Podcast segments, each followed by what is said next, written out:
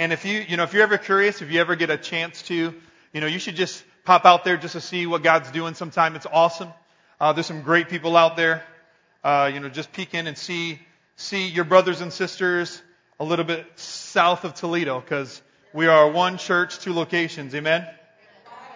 And so Pastor Joy is out there. They're quiet. Yeah, it's, yeah, they're, they're not, not quite, not quite as, as rowdy as South Toledo, but no, we've, uh, you know, we've kind of created this atmosphere for God to show up and to show off here. And, you know, and I just want to let you know, you know, this, you know, when you come into an atmosphere like this, it, it is, it is by tears and prayer and it's not just one person. I mean, I mean, there have been leaders that have laid on their face and cried out for God to show up here. I mean, for years and years. And so when you come into an atmosphere like this, it's, it's not from one person. It's not because the leadership, you know, figured it out. No, it's because there have been faithful men and women that have came, that have said, I want to see God move in this place. And, and he shows up. And so, we're doing the same thing for, for Waterville. And so it's hard tilling. You know what I mean? When you haven't created that atmosphere. You know, we were lucky, you know, Pastor Keith and them, they kind of, they kind of, we call it, uh, you know, they kind of tilled the ground before we were here. And so we realized that we build upon a foundation that was already laid. But even with that, I mean, foundations crack and, and you sometimes you got to go in and fix things. And so, so we feel like we've, you know, we've been tilling here for 11 years in South Toledo. And so it's only been one full year that we've been tilling in Waterville. The Lord gave me this word a long time ago, and this has nothing to do with the, the, our message I'm about to share, but I just want to share this with you. Uh, I remember because sometimes you forget. Do you know that? I mean, sometimes you just forget. You know, I mean, for example, when the enemy's reminded you of how good life was back in the day, he's making you forget when you was throwing up over over the toilet, when you was being arrested uh, for being stupid, you know, when your heart was broke because of this person and that person. Yeah, he makes you forget all that. But he, but oh yeah, oh back in the day, and so you know sometimes even in Christ we forget. You know, we forget when God you know did something, or we forget the work that was you know that that we had to go through. And you know at the beginning, I mean, this was it was. I remember coming in every single Sunday at the very beginning of this, and it was like, I mean, come on, Pastor Steve, Pastor Earl, and we're like, man, it's like hitting a brick wall every single Sunday, every single Sunday. And so, uh, like I said, man, God is good and He's faithful.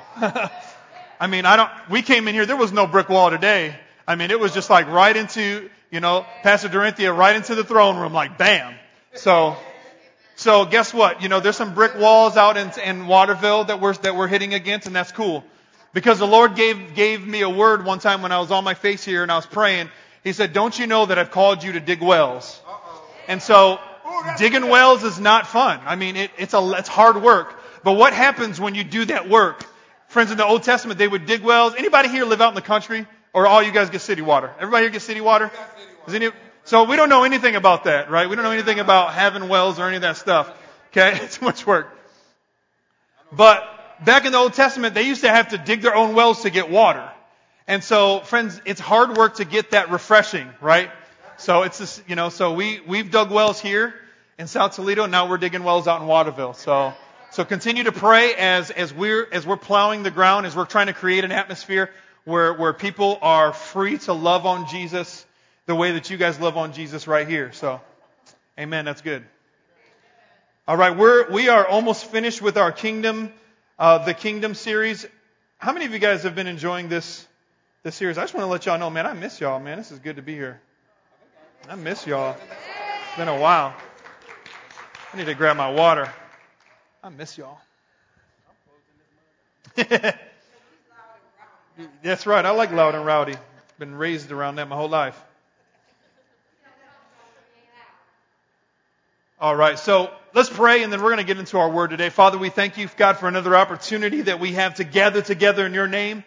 God, that we can gather in your house, that we can freely receive the freedom that you paid for us on the cross. And God, we don't have to leave this place bound and chained with lies and deception and strongholds.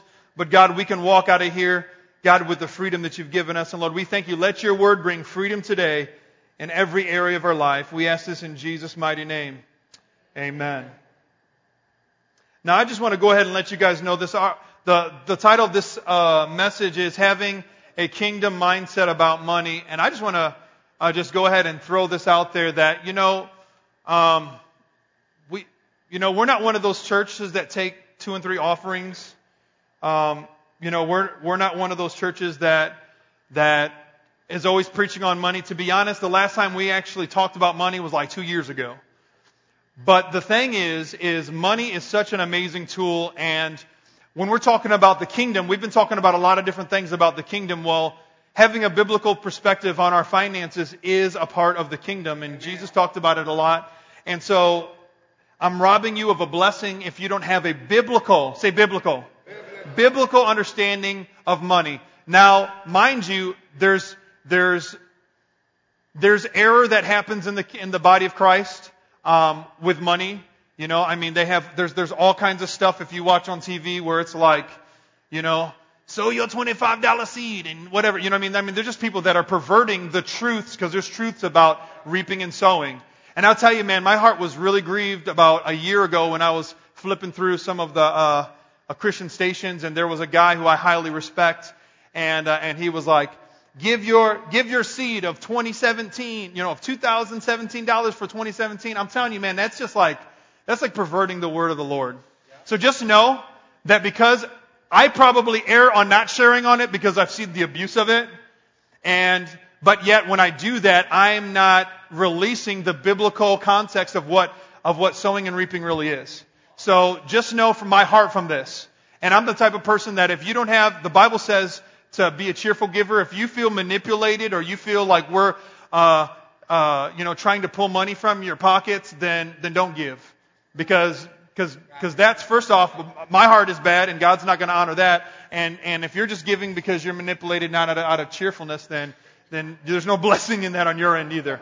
So we're going to have, I know that's pretty tough. We're going to have a, a biblical perspective about money. And so the thing is, is, friends, we need to learn how to handle money without it handling us. That's good. We need to learn how to handle money. See, there's too many people that are being handled by money and not handling it. Money is a powerful resource, friends. Nations fight to have it. People live for it. They die for it. They kill for it. They lie. They cheat. They steal for it. Friend, it's the leading cause of stress and anxiety. It's one of the top two leading causes of quarrels and strife in marriages and relationships. Have you ever, friends, just think about this for a minute. Have you ever lost a friendship out of a money situation? Have you ever lost? So that just goes to show you the pull and the power that that little piece of paper has on people's hearts. And it's sad. It's sad that, that you would have a, a, a, an investment of a relationship go sour over a piece of paper. But it happens. It happens. Because the love of money, right, is what? The root of all evil, right? Not, not money itself, the love of it. And there's too many people that they love it. So friends, um, you know, business people embezzlement, they embezzle it. The poor man tries to win more of it. Have you gotten lucky on your numbers uh, recently here? Probably not. That's why you're still sitting here. James chapter 4, we're going to read a few verses here. James chapter 4, verse 1 through 3 here. And uh, I love what James, I love the way James uh, says this because, man, I think all of us can relate to this. It says, What causes fights and quarrels among you? Don't they come from the desires that battle within you? Uh oh. The battles that, that, that are within you. You desire to have, but you do not have. So you kill. You covet, but you cannot get what you want. So you quarrel and fight. You do not have because you do not ask God. And when you ask, you do not receive because you ask with wrong motives that you may spend what you get on your pleasures. Say, on my pleasures. See, see, a lot of times people see we don't have a full biblical perspective on money because we want money so that we can spend it on us and get more stuff for us.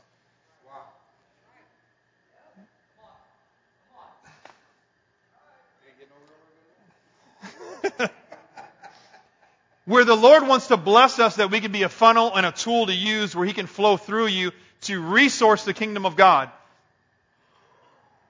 And so, it's appropriate to say that money is the desired thing, that people will fight and quarrel over it. I mean, relationships.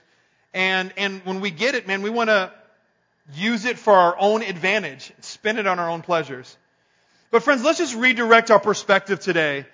Uh, how many of us can agree that God is the master of the universe? Say amen. amen. And so he's the master of the universe, not He-Man. I know some of y'all watch He-Man back in, yes. back in the 80s. Come on.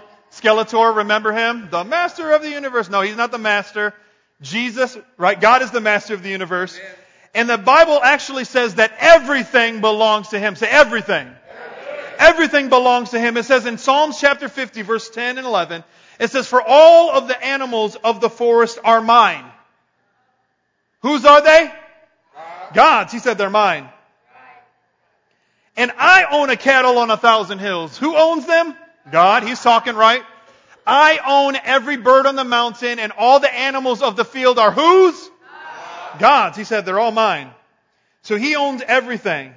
So, real quick here. So it says in 1 Corinthians chapter 10 verse 26, it says, for the earth is the Lord's and what? Everything in it. So everything belongs to God. Look at your neighbor say everything belongs to God. Am I making this up? No, this is His Word. He lets us know the truth about what He owns. And He says, I don't own some of it. I own all of it. Everything is God's. I love what it says in Isaiah chapter 66 and verse 1. Check this out. It says, this is what the Lord says, Heaven is my throne and the earth is my footstool. The earth is his footstool. So just imagine here. How many people in here own a recliner? How many people wish they owned a recliner? See, now, now what I do is, see, when I go home and I sit on my couch, I kick my feet up on my coffee table. Does anybody here have like one of those little tables and what do you do? You probably, why? Why do you do that? Because it's yours, right? Right, you kick your feet up on, would you go over to your friend's house and kick your feet up on their stuff? Right? I mean, that would be, that would be, that would be, prob- that would be probably disrespectful unless, you know, you had it like that where you would, you know, I mean, if somebody was to come over to my house and just prop their feet up on, on my table, I'd be like, hold up, I didn't give you permission to do that. You know, you prop your feet up on what you own, right? It's mine, my up on it. So check this out. Jesus, it says that the earth is his throne, or excuse me, the heaven is his throne, He's enthroned. That's his recliner. And the earth is his footstool. He kicks his feet up on the earth like, this is mine. I own it. If you can put your feet up on it, you own it. Look at your neighbor say you own it. If you put your, you don't put your feet up on stuff you don't own. If you do, you might get in trouble. Right? he owns it. So he sticks his feet up on it. Well, everything belongs to him, according to scripture. Do you know that? Our children belong to Him. Our careers, our jobs belong to Him. Our stuff belongs to Him. Might I even say our money? Friends, it's all His. I heard a bad joke one time and I don't even know if I've shared it. I'll share it. Uh, anyways, there's this guy, this guy, he was like talking about giving to God or whatever. He said, okay, God, I'm going to throw my money up in the air and everything that you catch, you keep and everything that hits the ground is mine. yeah, that's not the best way of dealing with your money. That's stupid. Because what if he threw it up in the air and the wind blew it on? I mean, it's over. you, you called it, right? Whoops. So I get, you know, I just want to talk. The kingdom is resourced by money. We, we do, uh, here at Vision Ministries, we do a lot of fundraising to keep the ministry going here. Just, just know that, friends, we're not buying gold toilet seats and we're, we're not, uh, you know, driving Cadillacs, and we don't we don't misappropriate finance. We we want to be the absolute best stewards because we believe that the resources and the money that are brought into this ministry is meant to help change lives and to help reach people. And that's why we do our outreaches. That's why we do our block parties. That's why we do Vision Kitchen. And so friends, understand this. We, we, we, you can ask anybody on our board. We are on a slimline budget here. We don't, we don't have a lot of surplus. You know, we, we, we, church almost lives paycheck to paycheck or what you would call, you know, offering to offering.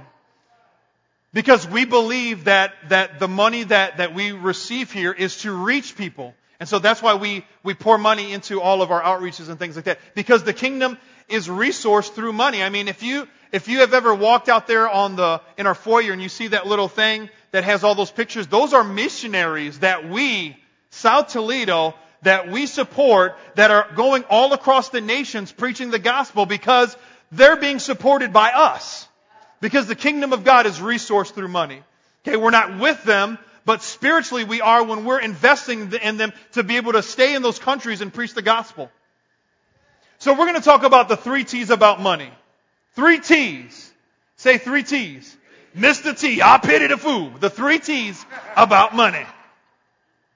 So number one, friends, the first T about money is it is a tool. Say this with me. Say, it is a tool. Money is a tool. Friends, it's how we pay our bills. It's how we exchange good for services. Friends, for the church, it's a tool.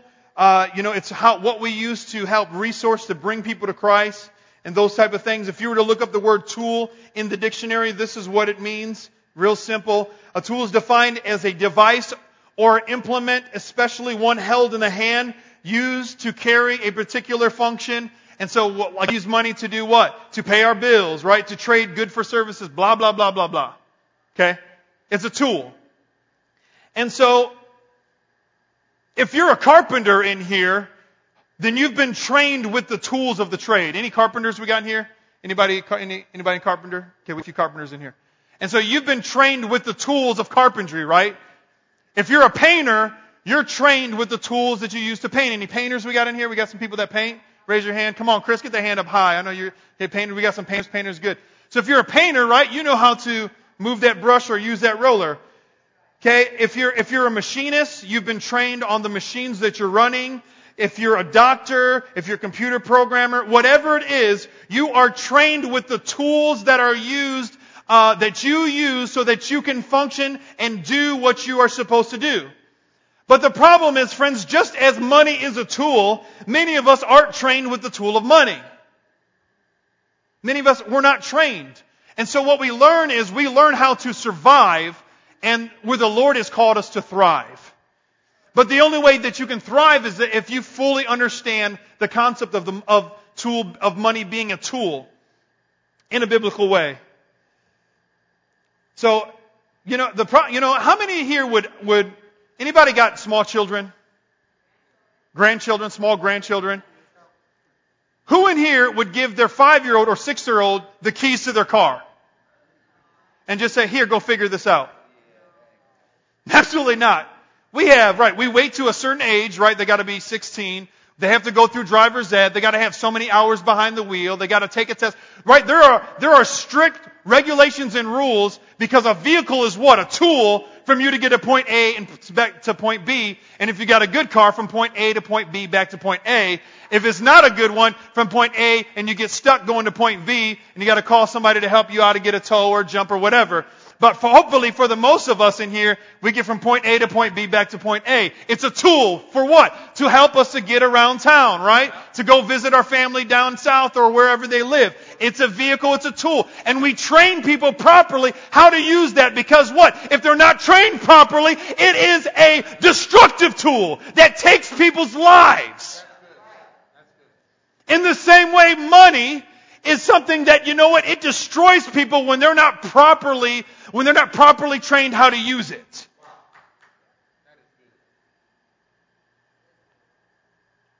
If you go and do some research, look at how many people ever win the lottery. We all believe, we all believe that all I need to do is win the lottery and I'll be set for life. Go back and look. You know, do you know the majority of the people that win the lottery end up going bankrupt? Within 10 years, they lose their fortune. Why? Because just because they got a lump sum of money, they didn't know how to properly handle it. Like, it's like I said, it's like giving the five-year-old of, of uh, your keys. They don't know how to use your car. And so when you give somebody that, that isn't properly trained in money a whole lump of, of money, and that's what we think, man, all I need is more money. No, you have more money, you're going to have more problems. Look at your neighbor say, more money, more problems. More money, more problems. The Bible says, it says this, it says that the poor go to bed and they sleep well while the rich go to bed worrying about their many possessions. So, I'm getting off track. Let me get back here. So, friends, many of us aren't trained with the tool of money in a biblical way. Many of us aren't trained how to live and how to use our money in a way that honors God. We let it slip through our fingers. We don't know how to use it. We haven't been properly equipped. We don't know about income and expense and budgeting and sowing and reaping and tithing and storing and balancing our checkbook. We don't know about all these things. We don't know about living on 80%. And I mean, I mean, there's just so many things. Look at your neighbor say money management. Money management. I heard one time, I was at a, a conference one time and there's this guy and he was prophesying. He was like, he was like, the Lord says more money. Look at your neighbor and say more money.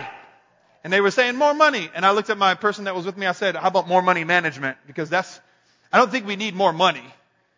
I think we need money management. don't shoot me down. Don't shoot me down.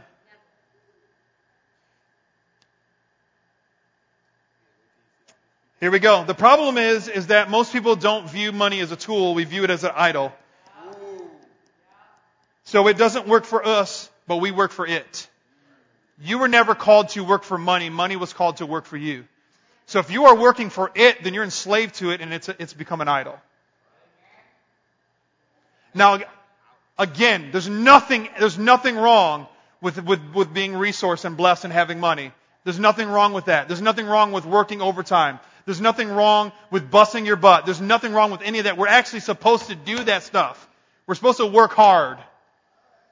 But friends, when you are working for it and it's not working for you, then there's a problem. And there are too many Americans that are working for money instead of having money work for them. Oh me, it's quiet up in here. there are many people when it, if money is an idol in your life, you're a slave to it.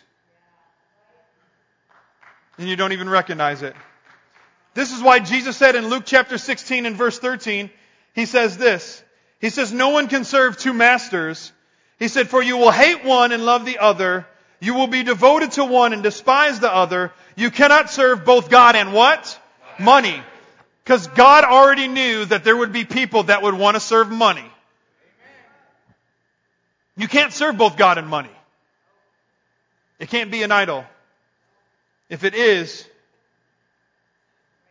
then you need to break that thing, right? Smash them idols, just like, just like, uh, what was his name? Just uh, Gideon did and smashed his, his father's idols late at night. He went out there and busted all those Asherah poles down. Smash those, smash that. If, if money has become an idol in your life, smash that piece. Because friends, you can't serve both God and money. I like what it says in Proverbs chapter 3. I love, or chapter 30 verse 7 through 9. I love this. In Proverbs chapter 3, uh, verse 7 through 9, this, uh, the, the, the writer of Proverbs says this. It says, Oh God, I beg two favors, two favors from you. Let me have them before I die. First, help me never tell a lie. So this guy wants to be a, a, a man of truth. Friends, you gotta be a person of truth. The, you know, don't, allow, don't allow deceit to come from your mouth. Because the, the devil is a liar and the father of it. And if you're a person that speaks lies, then you're, you're talking the, the language of the devil. you got the wrong daddy. so he, so, so the psalmist is saying, you know what? I, I want to speak truth, but then here's the second favor he's asking the Lord. He's like, help me to be a truthful person. And here's the second. It says, second, give me neither poverty nor riches. Give me just enough to satisfy my needs. For if I grow rich, I may deny you saying, who is the Lord? And if I'm too poor, I might steal and thus insult God's holy name. Wow. Do you know that has been God's plan for our life since the beginning? Back when He released them from Exodus and He saved them, He what? He gave them manna every single day. And they what? They, they went out and they got manna every day, right? Amen? Anybody, anybody see See that or ever read that? Why is Jesus in our prayer, right? The Our Father, why does He say what? Give us this day our weekly bread, our monthly bread, our yearly. Give us this day our daily bread. Why? Because I believe that is, that is the parallel of our lives in alignment with God that He's providing for our needs. Again, it's not, you know, of, of course we're supposed to save. Of course we're supposed to, you know, do that type of things. But that we, that, not that we have so much we have so much of a, a, a stored up that we're like, you know, I don't really need to ask God for anything. I don't really need to help ask Him, you know, because I'm good by myself. Or that I'm so poor now I'm insulting His name because I have to steal just to eat. I love that. I think that's amazing. And friends, that's where the Lord wants us. He wants us to be in a place where we're blessed, where He's providing for our needs, right? And we're not thinking we're too good and we got all this money and we don't need God or that, you know, we're in a place where we don't have enough and now we're insulting Him because we're stealing from the government and we're, we're, we're, we're getting tax returns, uh, where we're claiming people that's not, uh, you know, on there. And come on, uh oh, come on. We just, the first thing was just, don't let any deceit come from my mouth, friends. When you know when you're, when you're stealing from the government, that's deceptive. Do you know being honest is costly?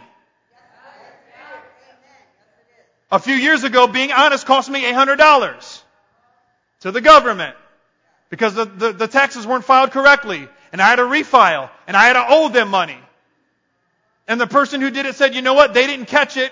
You know, we should let it go. And I said, no, I can't do that.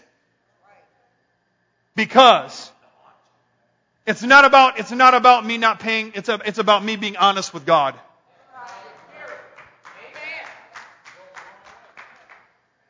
And nobody even knows about that stuff, you know, because if I can't be honest with my, with my personal finances, how am I going to be honest with the finances that come, that, that come through here? well, I just want to let you guys know, and I, and I don't say this in boasting, I say this with the most respect. We have leaders here that have godly character. We have leaders here that, that revere God and that respect God and that they're not here for selfish and they're not trying to try to come up on people or any of that. I mean, they have godly character. And I love that. We've got, you have an awesome team here at South Toledo. And you can go ahead and you can just give them a round of applause.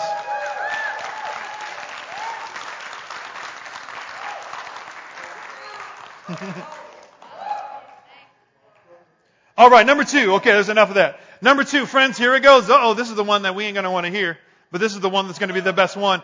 Number two, friends, about money, it is a test. The three T's. It's a test. Now, I know some of y'all hate taking tests. Who in here love taking tests? Go back to when you were a child and you, uh-oh, test day. Who hated that?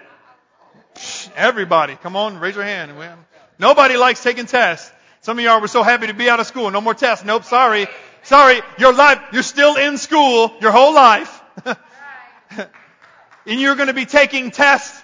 It may not be a written test, but friends, God takes us through tests in our life. And so, money is, it becomes a test. The Lord will test us with it to ask us this one thing. Do we trust God? Do you trust Him? Do you trust Him? Mark chapter 6 verse 34 through 44. I'm not going to read the whole story. I have it up there, but I don't want to read it for sake of time. But uh, I'm going to just read uh, uh, the first. Uh, go ahead and uh, go to the next slide, Pastor Ben. Um, uh, hold on, let me see which which verse I want to read. Um, okay, here I'll just I'll just paraphrase this whole story. So what's happening is is Jesus he's he's in the wilderness. There's all these people that are following him. There's about five thousand people that are following him. He's teaching and all this other stuff. And so the disciples say, hey, you need to send away the people because they're hungry. They've been with us all day. They need to go get something to eat. Jesus looks at his disciples and say, you feed them. And they say, this is their response. We don't have enough money. That's what they say. That's, that's the Josh Hester paraphrase. So we don't have enough money. We don't have enough. So what happens? They go and they get what? Five loaves and what? Two fish. Jesus takes those resources, he puts them up to heaven, he blesses them, and then he releases it out to the crowd. And what happens? It's miraculous. God multiplies it, and he feeds 5,000 men, not including women and children. God has the ability to take a little and make it enough for everyone. Okay? And there was leftovers. It said that they uh, that they went back and that they they uh, got 12 baskets of leftovers. So friends, when you release when you release to the Lord, And he, he, he multiplies it. Friends, not only is there enough, but friends, there is, there is enough for leftovers. But this is the thing, friends. First, the disciples had to first give it to Jesus. They had to first give it to Him. Friends, we have to give God what we have in order for Him to make it enough. He can't multiply nothing. He can't, right? Even math tells us. Math tells us that what? That zero times one is what? Zero times two, zero times three, zero times 150 million is what? Zero. Can, so if you have nothing, if you're giving God nothing, but yet you're believing God to multiply it, zero times zero is zero. They had to first place it in Jesus' hands for him to multiply. And so, friends, if you're believing God to multiply your resources, are you placing it in his hands? It's a good question. Friends, many are waiting for this big break in their life. They're waiting for this ship of abundance to come in with blessing and, and they, you know, and they, and they fall into the trap that believe that, that God, you know, you're going to ask God and He's going to provide all your needs according to His riches and glory which are in Christ Jesus, but yet you don't provide seed for Him to multiply. Friends, you can't, you're not going to have a ship come in with resource if you don't send a ship out. If you stare at the ground and you're waiting for, for fruitfulness to happen, but you didn't put any seed in, you're not going to get any results. I'm not a farmer, but it just makes sense to me. if the farmer went out there and tilled the soil and didn't put any corn out there and said, okay, I'm waiting for my corn, it's not going to happen. If you're, if you're wanting God to bless your resources, but you're not putting seed into the kingdom of God, He's not going to multiply it. And again, we're not a church that's about the money. I'm just going to let y'all know. I like what it says in 2 Corinthians chapter 9 because I believe that Paul puts it in good perspective here. And first, uh, in 2 Corinthians chapter 9 verse 6 through 8, it says, remember this, whoever sows sparingly will also reap sparingly, and whoever sows generously will also reap generously. And then it goes on to say, each of you should give what you've desired in your heart to give, not reluctantly or under compulsion, for God loves a cheerful giver, which means don't be manipulated into give. Amen. I don't need to sit here and talk about what you should give and all this other stuff. We believe in tithing. That is a, that is a good biblical aspect of, of giving to the Lord. You know, and, there, and, and then there's, there's, there's a lot, oh, here we go. I'm about to go ahead and say it. There's a lot of people, you know, they don't believe in tithing. They're like, well, tithing was the Old Testament and this, that, and the other. Well, then go ahead and give New Testament. Because the Bible says in the New Testament, they gave everything. And it said they spread all of their stuff to everyone so that everyone who was in need had some. So you can give 10%, or if you want to get New Testament, like the people want to argue, then are you giving your all? And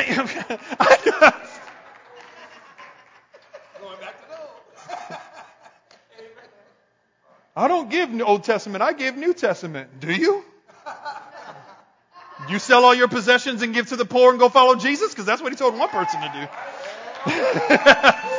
oh, shucks. Friends, because you know what? It's all about the principle of sowing and reaping. It really is. If you give generously, and then go on, it says this. Check this out. In verse 8 it says, And God is able to bless you abundantly so that in all things, at all times, you have all that you need. You will abound in every good work. Friends, God wants us to come to a place that, friends, that we're provided for at all times. They didn't just say sometimes. It says, able to bless you abundantly. Say abundantly so that you can have all things at all times. Friends, we serve a God. We just heard the prophetic word. Friends, He lavishes His love on you. What good parent, what good father would want their child to starve or would want their child to not have enough? No, man, I know parents that work two and three jobs to put clothes on their children's backs. I know people, they, you know, they do what they can. They, they, to, to, to do what it is to take care of, of, of their children. Friends, God is a God who owns everything. And if you find yourself in a place where, where, where you're in scarcity, ask yourself, don't tell me, ask yourself, what kind of person am I? Am I a, am I a person that is a giver or am I a person that's a receiver? Because if you're just a receiver, that's like a leech. A leech is a person they strap onto somebody and all they do is suck, suck, suck, suck, suck.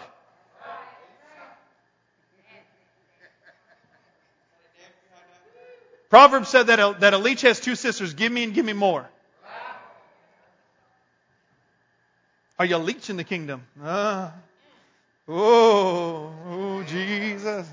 oh, Lord.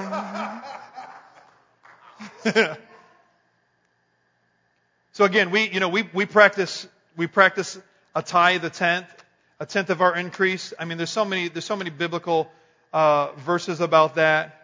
And I just want to go ahead and let you know that you know that money is never an amount issue. It's always a heart issue. For example, check this out real quick. I'm going to just let you know this real quick. So check this out. So Jesus tests the rich man's heart in Luke chapter 18. Check this out. This is what's so cool. So Jesus, he tests the rich man's heart in Luke chapter uh, 18.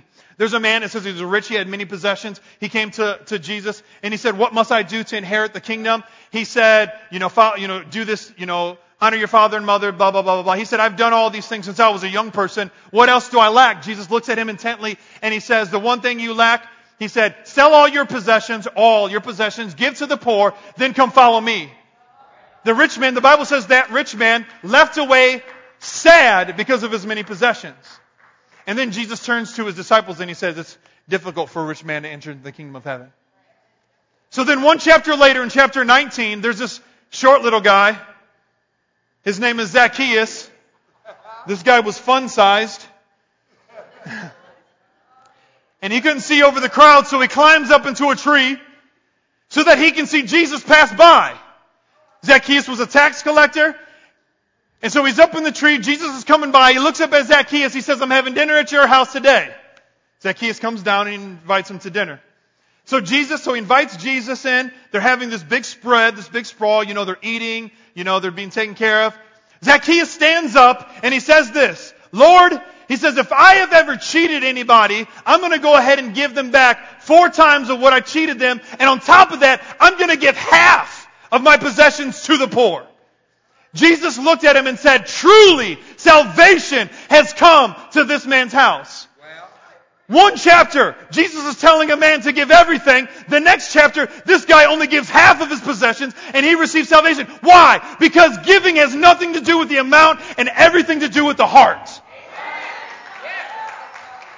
When you, when you are a giver, it's not because, and, and it's not, it's never about the amount. Jesus was standing there when, when everybody's giving money. Check this out. What if, what if, what if we passed the bag around and I stood there and watched what you put in it? What if I, we passed the bag around, I'm like, oh, what you putting in there, huh? What you doing? Because there's a, there's a, there's a, there's a time when, when Jesus is standing there where they're collecting money and he's watching everybody put money in the bag. And he's just watching.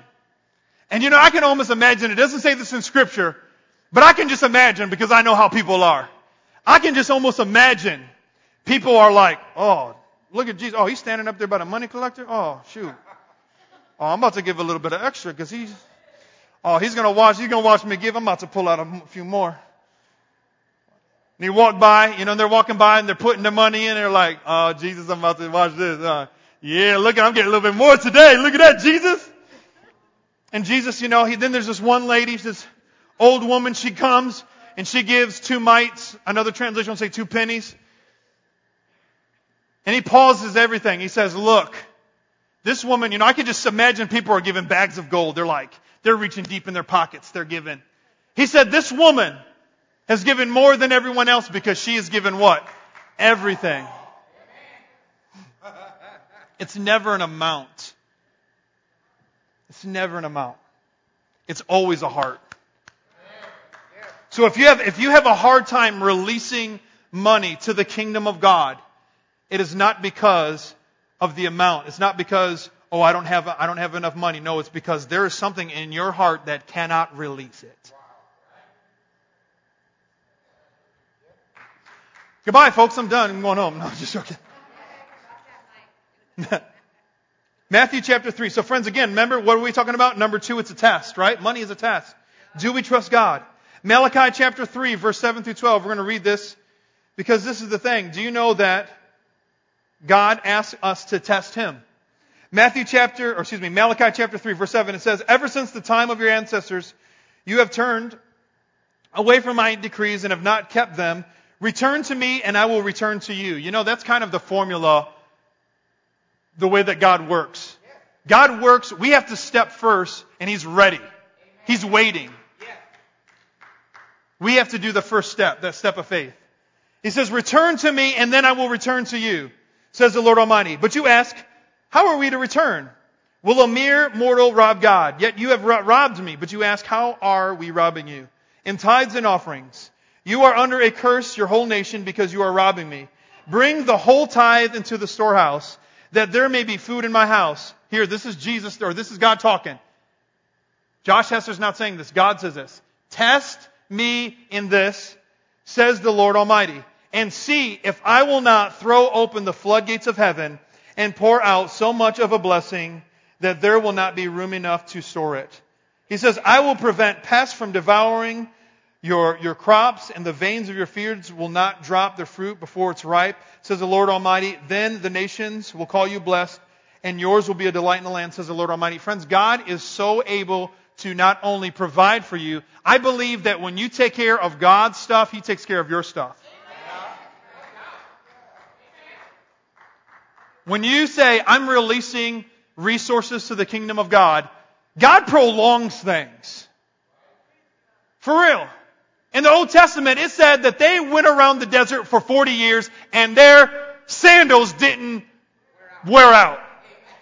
Where did you find shoes like that at? Come on, somebody. I mean, I've had Nikes. Come on. I've had, I've had some shoes, but my shoes wear out. Right? And it don't matter. You can have Skechers or you can have LeBron James and they're going to wear out eh, eh, within a, a year or two. And then maybe in some cases, in some cases they wear out quicker. And in some cases you can have shoes for maybe even up to like four or five years. Some of you ladies, you got shoes for like 20 years. I don't know how, Yes, you store them up for that special occasion. You got 1,500 pair of shoes. How is it that they could have the same sandals for 40 years? Because friends, when God's, when His hand is on your stuff, it doesn't wear out. And I believe God does that. I, I really do. I believe, you know, when you have, if you find yourself in multiple financial problems, Maybe it's because there's not the blessing of the Lord on it. I believe, I believe, you know, and I, and this may sound stupid. It may. But I just, I believe that when, when you are God's, if everything is His and you dedicate it to Him, then He has to take care of it. And again, you know, we, technology and stuff, yeah, it breaks down. You have cars break down. It's not the devil. Okay? It's not. Okay? It, it just, it is not the devil. Let me just tell you. Okay? You have a vehicle that's created by human hands and, and, and hoses break and things just don't work. It just, you know, your, your, your hot water heater came out. It's not the devil. I mean, it's just, it's, it's, you're going through a test, right? Because now you're like, now how am I going to pay for this $700 water heater when you don't have it? And then, you, you know, and if you, I'm telling you, I'm telling you, I'm telling you, you know, when we have stuff, we have stuff all the time break, God just shows up mightily all the time. He just does. He just does. Because then, then number three, friends, it becomes a testimony. It becomes a testimony. When you see how faithful your God is, it becomes a testimony. It builds your faith. I mean, it. Sh- I mean, I mean, there's just something. There's something powerful about you releasing to the Lord resources. You you giving to God and then seeing Him multiply what you've. I mean, it's just powerful. My wife and I, we've practiced tithing you know, from the very beginning when we first got saved, and, and we've been doing this our whole life. We, we do above and beyond that. And, and I say that in, in that we, we don't, pra- we don't, we're not preaching something we don't practice. Okay, we give, we give to missionaries, we give to organizations. I mean, we give away stuff. We just believe, we want to be, we want to be generous. Because God has been so generous to us. And I know I'm, I know I'm in, I'm in with like-minded people that have a heart of generosity. I mean, I mean, you guys do. You, we have we have people in here, man, that, that give abundantly. But God wants it to be a testimony. Amen. When His provision, I mean, when God shows His faithfulness, and man, when you can say, man, look at what my God did. Look at what my God did. Look at what my God did. I mean, I could, I mean, I could sit up here for an hour and tell you where the Lord has challenged us to step out in faith and give, and where He provided some other way. But I want you to, I want you to find it out for yourself. I want you to trust God with your finances and see God do something in your life. Luke chapter 6, we got a few more verses here. Luke chapter 6 verse 38 says, Give and it will be given, or excuse me, give and you will receive. Your gift will return to you in full, pressed down, shaken together to make room for more, running over and poured into your lap. The amount that you give will, will determine the amount you give back. Amen. Again, just coinciding. If you give generously, you're going to reap generously. If you give sparingly, you're going to reap sparingly. A few more verses here. Do you know that God never really intended, He never intended for us to just hang in there. Like, how you doing today? Well, I'm just hanging in there. Holding on. You know, you know, we do have times like that. Mind you, we all go through that time. But if every time I ask you how you doing and you say I'm just hanging in there, there's a problem. Because the life of Christ, the life He's called us to live is not for you to just hang in there. Not for you to just hold on. Now we have seasons like that, don't get me wrong. There are seasons, man, where you are just holding on. And so just keep both hands holding on. But your life shouldn't be that season your whole life. I mean, you should, I mean, you should be living a life of, of thriving. Man. You should really be thriving in Christ. And I'm not talking about you having everything, all the toys. If you got those, that's awesome.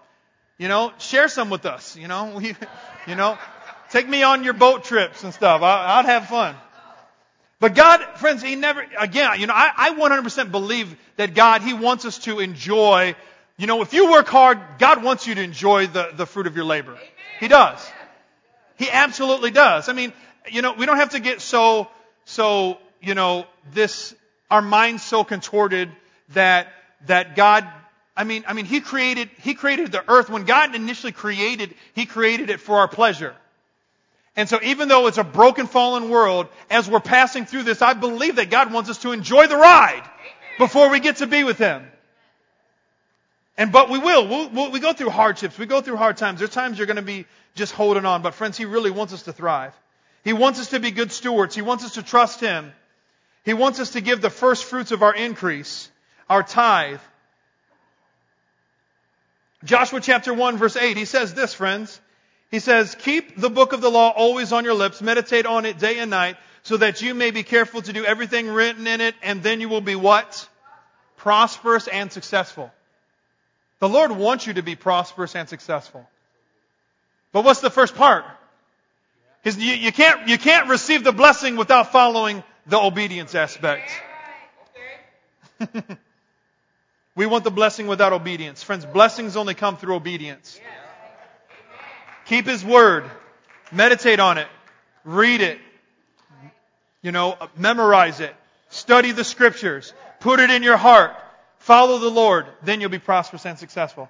Last, last uh, few verses here. Deuteronomy chapter 30, verse 10 through 8. It says, You will again obey the Lord and follow all of His commands I'm giving you today. Then the Lord your God, right? Amen. Then the Lord your God will make you most prosperous in all the work of your hands and in the fruit of your womb, the young of your livestock, the, pro- the, cl- the crops of your land. The Lord will again delight in you and make you prosperous, just as He delighted in your ancestors. If, say if, if you obey the Lord your God and keep his commands and decrees that are written in the book of the law and turn to the Lord your God with all of your heart and with all of your soul. Friends, the Lord wants us to be prosperous. He wants us to be blessed. He wants us to thrive. But we have to align ourselves with obedience. So friends, money matters to the kingdom. I believe the Lord wants to give us a biblical perspective on money. Friends, that money, you know what? Let it not get a hold of your hearts. Don't let it grip a hold of you. We want, we want God to teach us how to be good stewards of what He has entrusted to us. And friends, I believe the Lord wants us to live a life of extravagant giving. Would you stand to your feet with me today?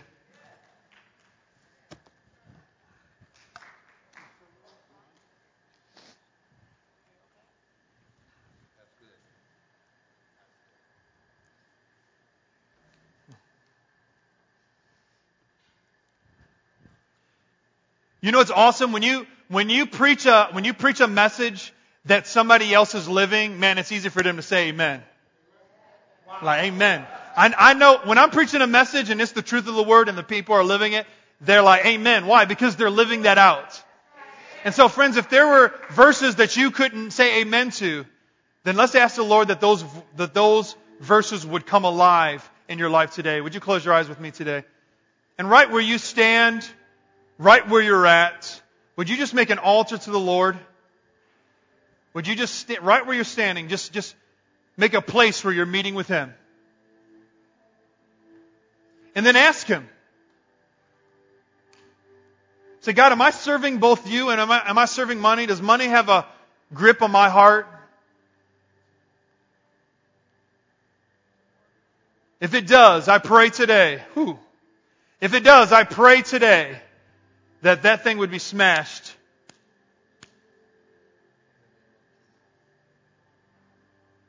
I pray that I would be a man or a woman who lives a life of extravagant giving. And I pray that you would, God, give us the faith to step out. Step out small, friends. Step out small. If you have the faith and you've never stepped out, step out small. I pray that God would give you the faith that would increase your faith to step out somewhere and see God show up and show off in your life. Lord, would you give us the faith to step out? Father, I just decree in the name of Jesus, I just decree that we would be men and women of faith. I pray that, Lord, I thank you. I want to say thank you. I want to just bless every person in this room. Because God, Vision Ministries is filled with men and women that are generous, that give above and beyond. Father, that believe in sowing and investing into the kingdom. And we see that through our outreaches, God, we see that through the money that comes in. We see that through, God, when we, God, do our fundraisers. God, thank you. Would you just, God, would you just release and continue to release and supply every single need, God, in the name of Jesus. God, I pray that, God, your word says that, God, that we would be such a blessing. I pray that we would be a blessing to those around us. I pray that we would be a blessing to our children. We would be a blessing to those that we work with. We would be a blessing to our neighbors. God, we would be a blessing to our brothers and sisters in Christ. In the name of Jesus. God, let not money have a hold of our hearts. Give us a heart to be a good steward and just ask Him. I, believe that the Lord wants to instruct us on how to properly manage our, our finances. Maybe you're amazing. Maybe you're a whiz. Thank you. But maybe you need a little bit of help. So let's just say, Lord, would you release the wisdom of heaven? Would you give us the ability to get tools and resources to help us to properly manage our money, manage the finances that flow, God, to manage the resources that you give to us. We want to be good stewards, God. We want to be good stewards, Lord. In the name of Jesus. And God, would you continue to allow Vision Ministries to be such a blessing to the city of Toledo? Would you allow us to, to bless and be a lighthouse in South Toledo and in Waterville? And Lord, would you use every resource, God, that comes through here to be a blessing to our community? And Lord, we say we love you. We bless your name. You be high and exalted in our life. You be king of our life. And you know, maybe you're in here today. I know we've been talking about money. Maybe you haven't made a full commitment to Christ. Maybe you've come to church a few times and you've been kind of hearing about this thing and man, God's been kind of tugging on your heart, but you haven't really said, God, I want to fully commit myself to you right where you're at. Would you just go ahead and make that commitment to God right now? Or maybe you've made a commitment to the Lord at one time in your life, but you know you've kind of struggled and strayed away for a while. And God's been tugging on you, and so you've, you've been coming back around.